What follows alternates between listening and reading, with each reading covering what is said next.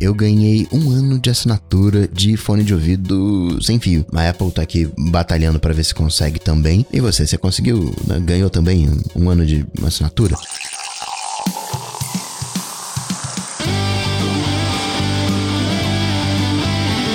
Dicas, produtividade, tecnologia, opinião, comportamento, tendência, notícias. Cocatec. Cocatec, a sua dose diária de tecnologia. Apresentação Gustavo Faria. Eu fiz uma enquete lá no Instagram perguntando qual o, o, impacto esperado, o impacto que teria o Johnny Ive no Airbnb. Se mudaria os paradigmas do mercado, se o Johnny Ive traria alguma coisa nova para o mercado. E o sentimento é bem parecido com o que eu tenho. Não vai fazer a menor diferença. Vai ser mais do mesmo. Vai salpicar ali uma transparencinha no aplicativo do Airbnb, usar mais branco e acabou. Tem certas pessoas que conseguem condensar num determinado momento histórico a nossa necessidade. Foi o que aconteceu com o Wozniak, pai da computação pessoal. Acredito que com o design também. Acredito que mais cedo ou mais tarde alguém ia ter essa ideia, eh, digamos assim, de fazer produtos de tecnologia bonitinhos, talvez até numa outra empresa, mas é meio que como hoje. Eu não espero que o Wozniak faça nenhum novo produto, eu não espero que o Wozniak revolucione a computação, também não espero que o Johnny Ive abale as estruturas do design. Outro lembrete que eu quero fazer, questão de segurança. Teve a questão do ministro do meio ambiente que mandou um nhonho e falou: não, foi que uma pessoa não autorizada que postou. Não dá a entender que é hacker, né? Ficou mais uma, alguém da equipe ali que tinha acesso e não estava autorizada a responder e respondeu, talvez até fosse responder na conta pessoal e aí estava logado na conta corporativa, ou governamental no caso, vai saber. Mas fica aquele lembrete de ativar verificação em dois passos e isso é para você espalhar por todos os seus. Parte de você ser um usuário educado é você educar também os outros. Eu recebi um e-mail esses dias, uma, uma, proposta, e eu tinha uma informação que eu queria obter. Aí eu respondi, meio educadamente, né, dei uma alfinetadinha. Eu até tentei dar uma olhadinha no seu site aqui, buscando essa informação, mas eu quase tive um ataque do coração quando vi que não era HTTPS. Não tem motivo para você não usar HTTPS hoje. Talvez um blog pessoal de uma pessoa que tem alguma dificuldade em, com tecnologia, ok, aí eu aceito. Isso aqui é pro meu uso pessoal, né? Poucas pessoas acessam, não faço dinheiro com esse site, não vou colocar HTTPS, que é até gratuito, diga-se. Hoje isso virou carne de vaca. Tem uma proposta, um projeto de lei, alguma coisa assim, que exigiria dos mensageiros a verificação em dois passos. Acho que hoje todos os mensageiros oferecem isso. O que demorou um pouquinho mais foi o Instagram. O Instagram demorou um pouquinho mais para colocar a verificação em dois passos. Não sei se precisaria uma lei para isso. Lei para HTTPS poderia ter, mas fica esse lembrete de senha, fica esse lembrete de verificação em dois passos. Parece óbvio, mas não é óbvio. Teve um filme filme recém que eu tava espiando, Fúria Whatever da vida, e se baseia nesse princípio de um smartphone desbloqueado, de um smartphone que não tem senha, e a pessoa tem acesso a dados das outras pessoas, né, os contatos, até chega a fazer uma transferência bancária. E ok, é filme, a gente não é um documentário, a gente releva algumas coisas, mas esse lembrete é sempre válido para você cuidar da sua segurança e da segurança dos seus. Notícias. Notícias.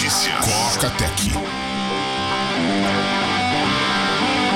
Tinha uma mensagem para quem era beta que tava incomodando demais. Toda hora que você ligava o iPhone aparecia uma mensagem dizendo: Olha, tem um novo update, hein? Atualiza. Você desligava a tela, ligava de novo, aparecia a mensagem. Teve até gente que desinstalou o beta por causa disso. São coisas de beta, ok, não é um, uma reclamação. E na sexta-feira saiu um update que resolve isso e seria a GM do iOS 14.2. Digo isso, né, que seria a GM, a Golden Master, porque no site a Apple não colocou como GM colocou como RC, como Release Candidate, ainda colocou uma notinha. O termo Release Candidate substitui uh, o termo GM e indica que essa versão está próxima da final, está próxima de ser liberada. Eu falei que isso não é uma reclamação, porque é coisa de beta. Reclamação é retirar da caixa e não baixar o preço. Você fica se sentindo um mané. Por mais que as contas da Apple estejam certinhas, mas você fica uh, com aquela sensação que é completamente diferente do que fez a Microsoft. O governo não baixou o IPI em cima dos consoles? Então, Microsoft foi e baixou o preço. O Série S, que estava 3 mil, baixou para 2.800. Daria ali o que? Menos 10%, uns 6, 7%. O Série X, que estava saindo por 5 mil, nem caiu pouco menos de 10%, 4.600. Quem comprou pode pedir o reembolso. Tem loja que não tá é, devolvendo, tem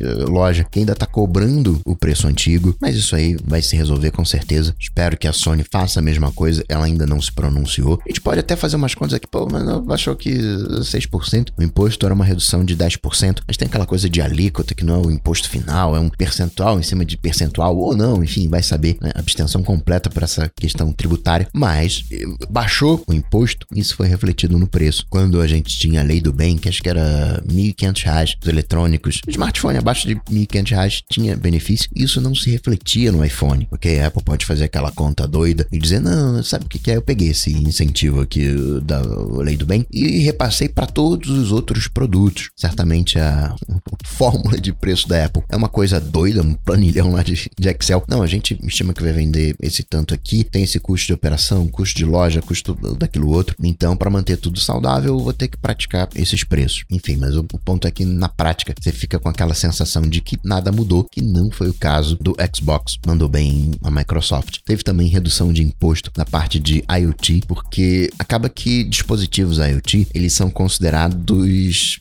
é, dispositivos de telecomunicação. E agora IoT, essa comunicação máquina a máquina, vai ter uma carga tributária menor do que telecomunicação. Isso acaba tendo meio que um efeito em cascata, porque tudo hoje é conectado. O teu relógio, smartwatch é conectado, tem dispositivo IoT, tem os carros como um todo. Você sabe que eu gosto de tecnologia, eu não consigo ver um mal na tecnologia. Eu até consigo conceber a tecnologia como um ser vivo, uma força da natureza, onde você até tem os terremotos, né? Você tem forças da natureza, digamos, ruins para o ser humano, mas, por exemplo, uma enchente não é exatamente um problema da força da natureza, é um problema do homem que não se adapta. Muito dos males que se coloca hoje no colo da tecnologia é o homem que, um, abusa, né? É o, o cara que espalha a fake news, é o homem que não sabe coibir, que não segura a fake news, mas não é a tecnologia como um todo. A gente acha que a tecnologia vai roubar o nosso emprego. Teve até um comercial, se eu não me engano, foi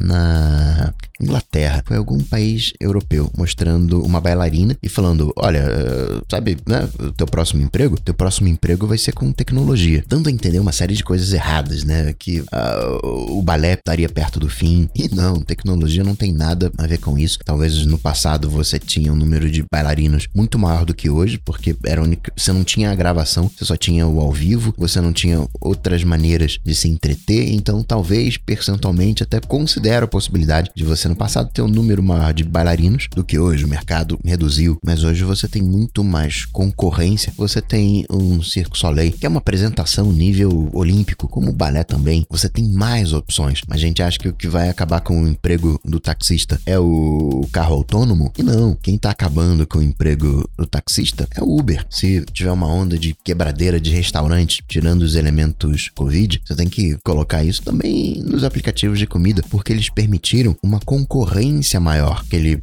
restaurante está competindo com a senhorinha que comprou uma máquina de salgados e está vendendo salgado de festa. Concorrência é sempre bom. Não tô falando que o problema é a concorrência. O ponto aqui é que a gente acha que lá no futuro, em 2030, vai vir uma máquina, vai vir uma tecnologia que vai mudar tudo. Não.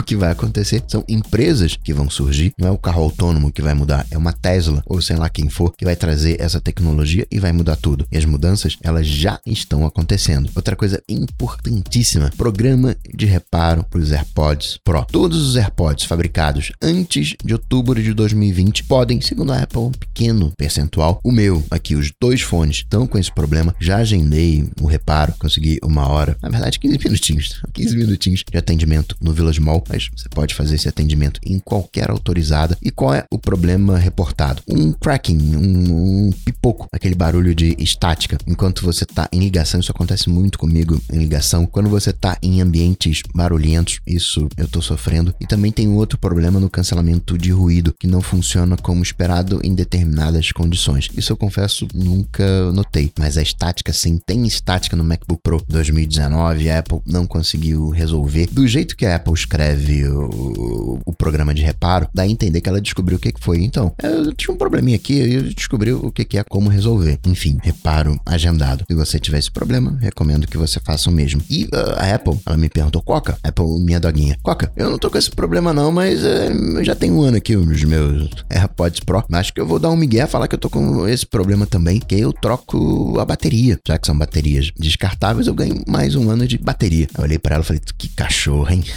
Se cachorra for uh, politicamente incorreto, for surubofóbico, você manda, eu, não, o cara não pode falar isso não, manda uma mensagem. Mas aí é a consciência de cada um, né? Tem empresas que te dão satisfação, tem empresas que você curte, que você apoia. Tem outras empresas que às vezes você tá meio chateada, isso, né? Você quer uma vingancinha, perdendo a paciência. É, enfim, parece que a, a, Apple tá com pouca paciência. Mas zero recomendação aqui, cada cabeça uma sentença. No iPhone 12, né, descobriram que para você trocar a câmera, você precisa de uma ferramenta proprietária, uma ferramenta da Apple para fazer a configuração. E ok, nem sou contra isso. As coisas estão ficando cada vez menores, cada vez menos você vai ter espaço para o humano operar. O humano não vai ter a precisão, vai precisar de máquina. Talvez como humanidade a gente decida, olha, isso aí não pode acontecer, tem que ser eh, reparável com o dedinho, porque tem um impacto no meio ambiente muito grande. E aí a gente vai ficar com smartphones desse tamanho para todo sempre. Não vai ter um, sei lá, um smartphone folha de papel dobrável. O futuro é assim. Só que tem que dar acesso ao reparo. Aí que fica a treta. Apple One, sexta-feira agora, iniciaram as assinaturas. O serviço foi disponibilizado. Eu já antecipei, um, tá lá no mestre do iOS. Publiquei também aqui no Coca-Tech, falando que basicamente só tem uma condição que vale a pena você assinar o Apple One. E em função disso, eu achei que pouca gente iria assinar. Eu fiz uma enquete também lá no stories do Instagram, arroba CocaTechPod, e coisa de 40% vai assinar. Achei muito alto e imaginei, ah, vai ficar ali por uns 5, 7%, 10%. Claro que não tem uma precisão científica, mas acaba servindo como termômetro. Talvez esses 40% caiam exatamente na regra onde vale a pena assinar o Apple One. De todo modo, tiro certeiro da Apple parece vai ser um sucesso o Apple One. Muita gente falando também, olha, eu vou assinar, mas deixa vencer o gratuito do Apple TV Plus. Teve aquela prorrogação de três meses, o meu agora tá, se eu não me engano, para primeiro de fevereiro. Ah, outra coisa também de assinatura que eu fiquei danado da vida. Tava tendo um probleminha com o AirMail. No Mac não, até porque eu não uso o Evernote dentro do AirMail no Mac. Mas no iPhone, praticamente todo dia eu tinha coisa de um mês mais ou menos. Todo dia eu tinha que autorizar de novo o acesso ao Evernote. Isso tanto no iPad quanto no iPhone. Eu falei, eu vou fazer aqui um teste, vou assinar o AirMail. E isso parou de acontecer. O AirMail ele era pago, virou assinatura. Teve uma série de restrições quando virou assinatura. Eles até, tá bom, quem é comprou anteriormente, eu vou aqui dar uma miguelada, vou deixar acessar os recursos antigos, mas os novos não. Ok, faz sentido. Quando você compra um software, você compra ele hoje, você compra ele, as coisas que ele faz hoje, sem compromissos com funcionalidades futuras. Dá para aceitar, mas aí, né, de, de novo, pinta aquela pontinha de ah, fui enganado, aquela pontinha de traição que faz né, uma galera, ah, né, tem recall dos AirPods, vou fazer aqui o recall dos AirPods, porque aí eu né, ganho bateria nova. A assinatura de, de bateria acaba sendo os fones sem fio da Apple. No Apple One, tinha aquela dúvida né, que você poderia contratar espaço extra e como é que funciona isso. Se você tem um plano familiar com 200 GB, você pode contratar extra por 11 reais, 10,90, um iCloud de 200 GB. Então você fica com 400. Você fica com os 200 do plano família mais 200 do iCloud. Ou seja, o família tá saindo por 38 mais o os 11, 49 reais, você teria um plano família com 400 GB de iCloud. Você também pode contratar um iCloud de 2 teras, que está saindo aqui por 35 reais. Então seria 38 do plano família mais os 35 do iCloud e você teria assim 2.2 tera, que é o máximo que você conseguiria atingir aqui no Brasil. iCloud no topo com o topo que é o plano família. Nos Estados Unidos, onde tem o Premier, aquele plano que dá acesso ao Fitness, News Plus e a 2 teras de armazenamento armazenamento no iCloud, você conseguiria ter 4 teras. Você poderia assinar o Apple One Premier, que já te dá os 2 teras, e outros 2 teras de iCloud, totalizando os 4 teras. Solução simples, né? No final das contas, achei que seria alguma matemática mais complicada, mas não, bem simples. Falando do Apple One, que está sendo um, um sucesso, a Apple divulgou os seus resultados. Na verdade, todas as empresas andaram divulgando os seus resultados. A Xiaomi ultrapassou a Apple, agora é a terceira em vendas de smartphones. Primeiro Samsung, segundo Huawei, Apple era a terceira, agora escorregou para a quarta posição e a Xiaomi veio em terceiro lugar. Provavelmente, próximo trimestre, com o iPhone 12, que acabou entrando um trimestre depois, a Apple deve voltar à terceira posição, mas sim, vale a pena registrar. A Apple disse está com dificuldade de manter a produção, todos os produtos iPhone, iPad, Apple Watch, Mac, tá difícil de você encontrar um iPhone 12. Tem iPhone que a Apple só vai enviar em final de novembro. Isso parece muito mais a Apple não tendo condições de produzir do que vendendo mais do que a Apple imaginou. Teriam nessa também três novos Macs, acharam referências no Big Sur a 11.0.1, referências a três novos Macs, que a gente vai saber mais detalhes, acredito, no mês de novembro. A Apple anda convidando desenvolvedores para falar, ó, aqui é o Mac com RM aqui, né, azeitar esse processo do Mac com RM. Timóteo até deu uma cutucada, falou, ó, ainda esse ano vai ter mais coisa bacana chegando. A única coisa que a gente não sabe, mas parece, é que o iPhone 12 Pro tá vendendo esse sim, mais do que a Apple imaginou que venderia. Chances até de chegar junto, de bater o iPhone 12. E aí não teria tanto LiDAR para atender essa demanda. O fato é, empresa de tecnologia como um todo fez bonito nesse trimestre, mesmo sendo um momento de pandemia. Google, Alphabet, teve um aumento no faturamento de 14%, Amazon aumentou em 37% o faturamento, Facebook aumentou 22%, a Apple, mesmo sem o iPhone 12, aumentou 1% o seu faturamento. Esse trimestre, historicamente, ele não é o melhor trimestre da Apple, porque não engloba todas as vendas de iPhone. As vendas de iPhone, né, o grosso é outubro, novembro, dezembro, mas você acaba pegando aquelas primeiras vendas, aquelas vendas finalzinho de setembro, entra. Você tem ali no final de semana 10 milhões de aparelhos, 10 milhões de aparelhos vezes mil dólares, dá aí uns 10 bilhões. Pois é. Sim, teve o Apple Watch que se manteve, sim, entrou um iPad, mas faz essas contas. Mesmo sem um iPhone, 1% a mais de faturamento.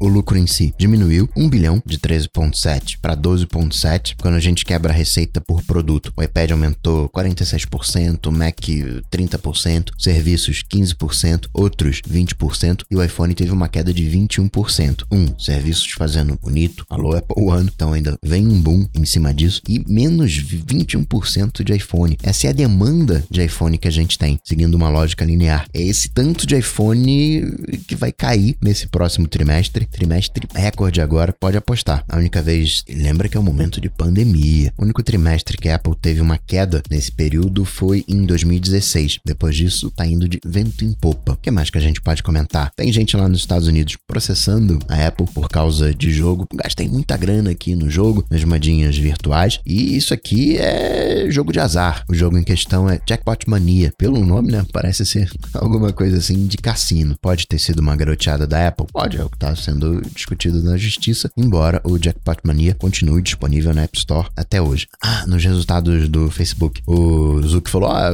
essa treta aí da Apple travar os anúncios pode né, prejudicar principalmente pequenos negócios. Mas tá dizendo o óbvio, o Zuck tem que falar isso, é uma reunião com os acionistas apresentando o resultado, assim também como o Timóteo tem que avisar uma série de coisas que pra gente parece óbvio, mas é função dele avisar, ó, isso aí, essa treta aí vai afetar tal coisa, aqui vai afetar tal outra. Já que a gente tá em redes sociais, falar de mensageiros que acaba sendo uma rede social. O WhatsApp tá brincando ali com um plano de fundo, permitindo que você personalize plano de fundo no beta, que você selecione um plano de fundo para cada conversa. O Telegram tá colocando múltiplas mensagens pinadas, múltiplas mensagens no topo, melhorando a questão de localização em tempo real, de estatística em canais, emojizinhos, sim, claro, e até playlist. Esse é o abismo entre WhatsApp e Telegram. Falando de Google, vai ter VPN by Google, VPN para quem assina o Google One, pagando 10 dólares, vai ter VPN. Poderia ser um serviço pro Apple One, viu? Uma VPN by Apple. É algo fácil de fazer, a gente acaba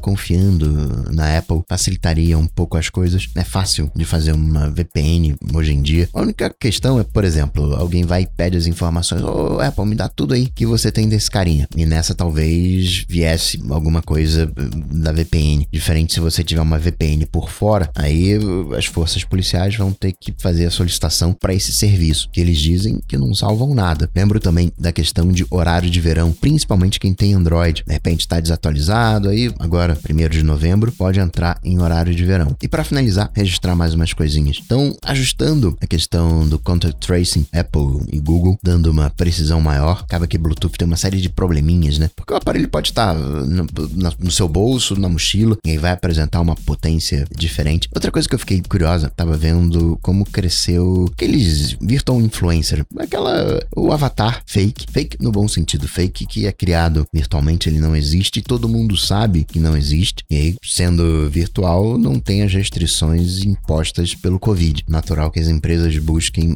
olhem mais para esse lado. Agora, eu me pergunto o que, que vai acontecer depois do Covid. Se a gente vai ter um pullback, se a gente vai ter uma carência de relações humanas, vamos colocar assim, e isso entra em declínio ou o contrário, se aumenta e fica mais popular ainda o uso de influenciadores digitais. O Irã está fazendo reserva em Bitcoin, primeiro país a fazer reserva em Bitcoin. O problema é se desvalorizar muito, né?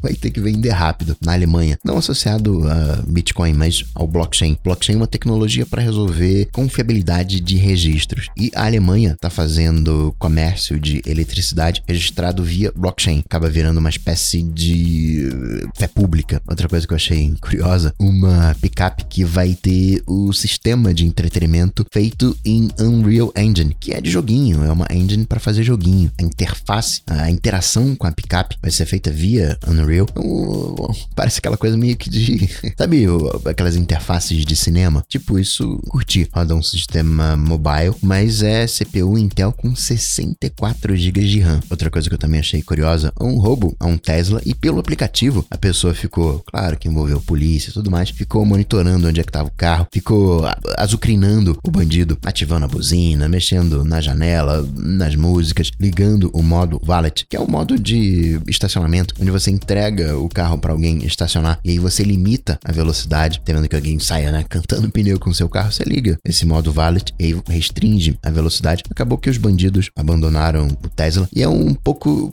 aquilo que eu penso, né, no futuro com reconhecimento facial e rapaz, você está sendo procurado pela polícia, tranca as portas, direção autônoma, leva direto para a delegacia. Imagina isso, né? O Tesla foi roubado, trava tudo, liga a direção autônoma e define o destino como a delegacia de polícia. E por último, no streaming, Netflix, sim, é um grande player. Globo conseguiu, Globo é novela, né? E produz novela com qualidade. Cada novela tem ali 160 capítulos. Isso é nada se a gente comparar com as séries, ainda mais com a Netflix que faz né, séries só de uma temporada. Mas a Netflix está querendo entrar também nessa de novelas. A ideia é fazer novelas ali com 80 capítulos. Curioso para saber o que, que vai sair daí. Eu diria que vai falhar miseravelmente. Mas Globoplay mostra que dá certo. Mas eu não sei se é o mesmo público. Questão do teste de áudio, vários reportes da galera curtindo a proposta, mas para transformar a série em audiobook barra audiodescrição. Não ser só aquele áudio com tela desligada. Ah, você curte áudio, claro, podcast, né? Não imaginaria nada diferente, mas foi um retorno que eu tive. E a gente, né, comecei falando que considera Netflix meio como padrão. Globoplay conseguiu superar a Netflix. Agora, em estreia de filmes, Disney Plus superou com Mulan, estreia de filmes atingindo 1.1 milhão de plays. Lembrando que Disney Plus não tá ainda no mundo todo. E a Amazon conseguiu superar Mulan com o filme do Borá, o Borá 2, 1.6 milhão. Claro que você tem alcances diferentes entre Disney Plus e Amazon Prime Video, mas o ponto é, Netflix tem que ficar, ó, olho aberto. E assim, passeando de vassoura pelo mundo, vou ficando por aqui, mas eu volto, claro, você sabe. Abraços, até a próxima. Tchau, tchau. Esse programa só chega até você graças aos patrões do Cocatec. Se você curtiu o projeto, considere se tornar um patrão apoiando em coca.tech/patrão. Cocatec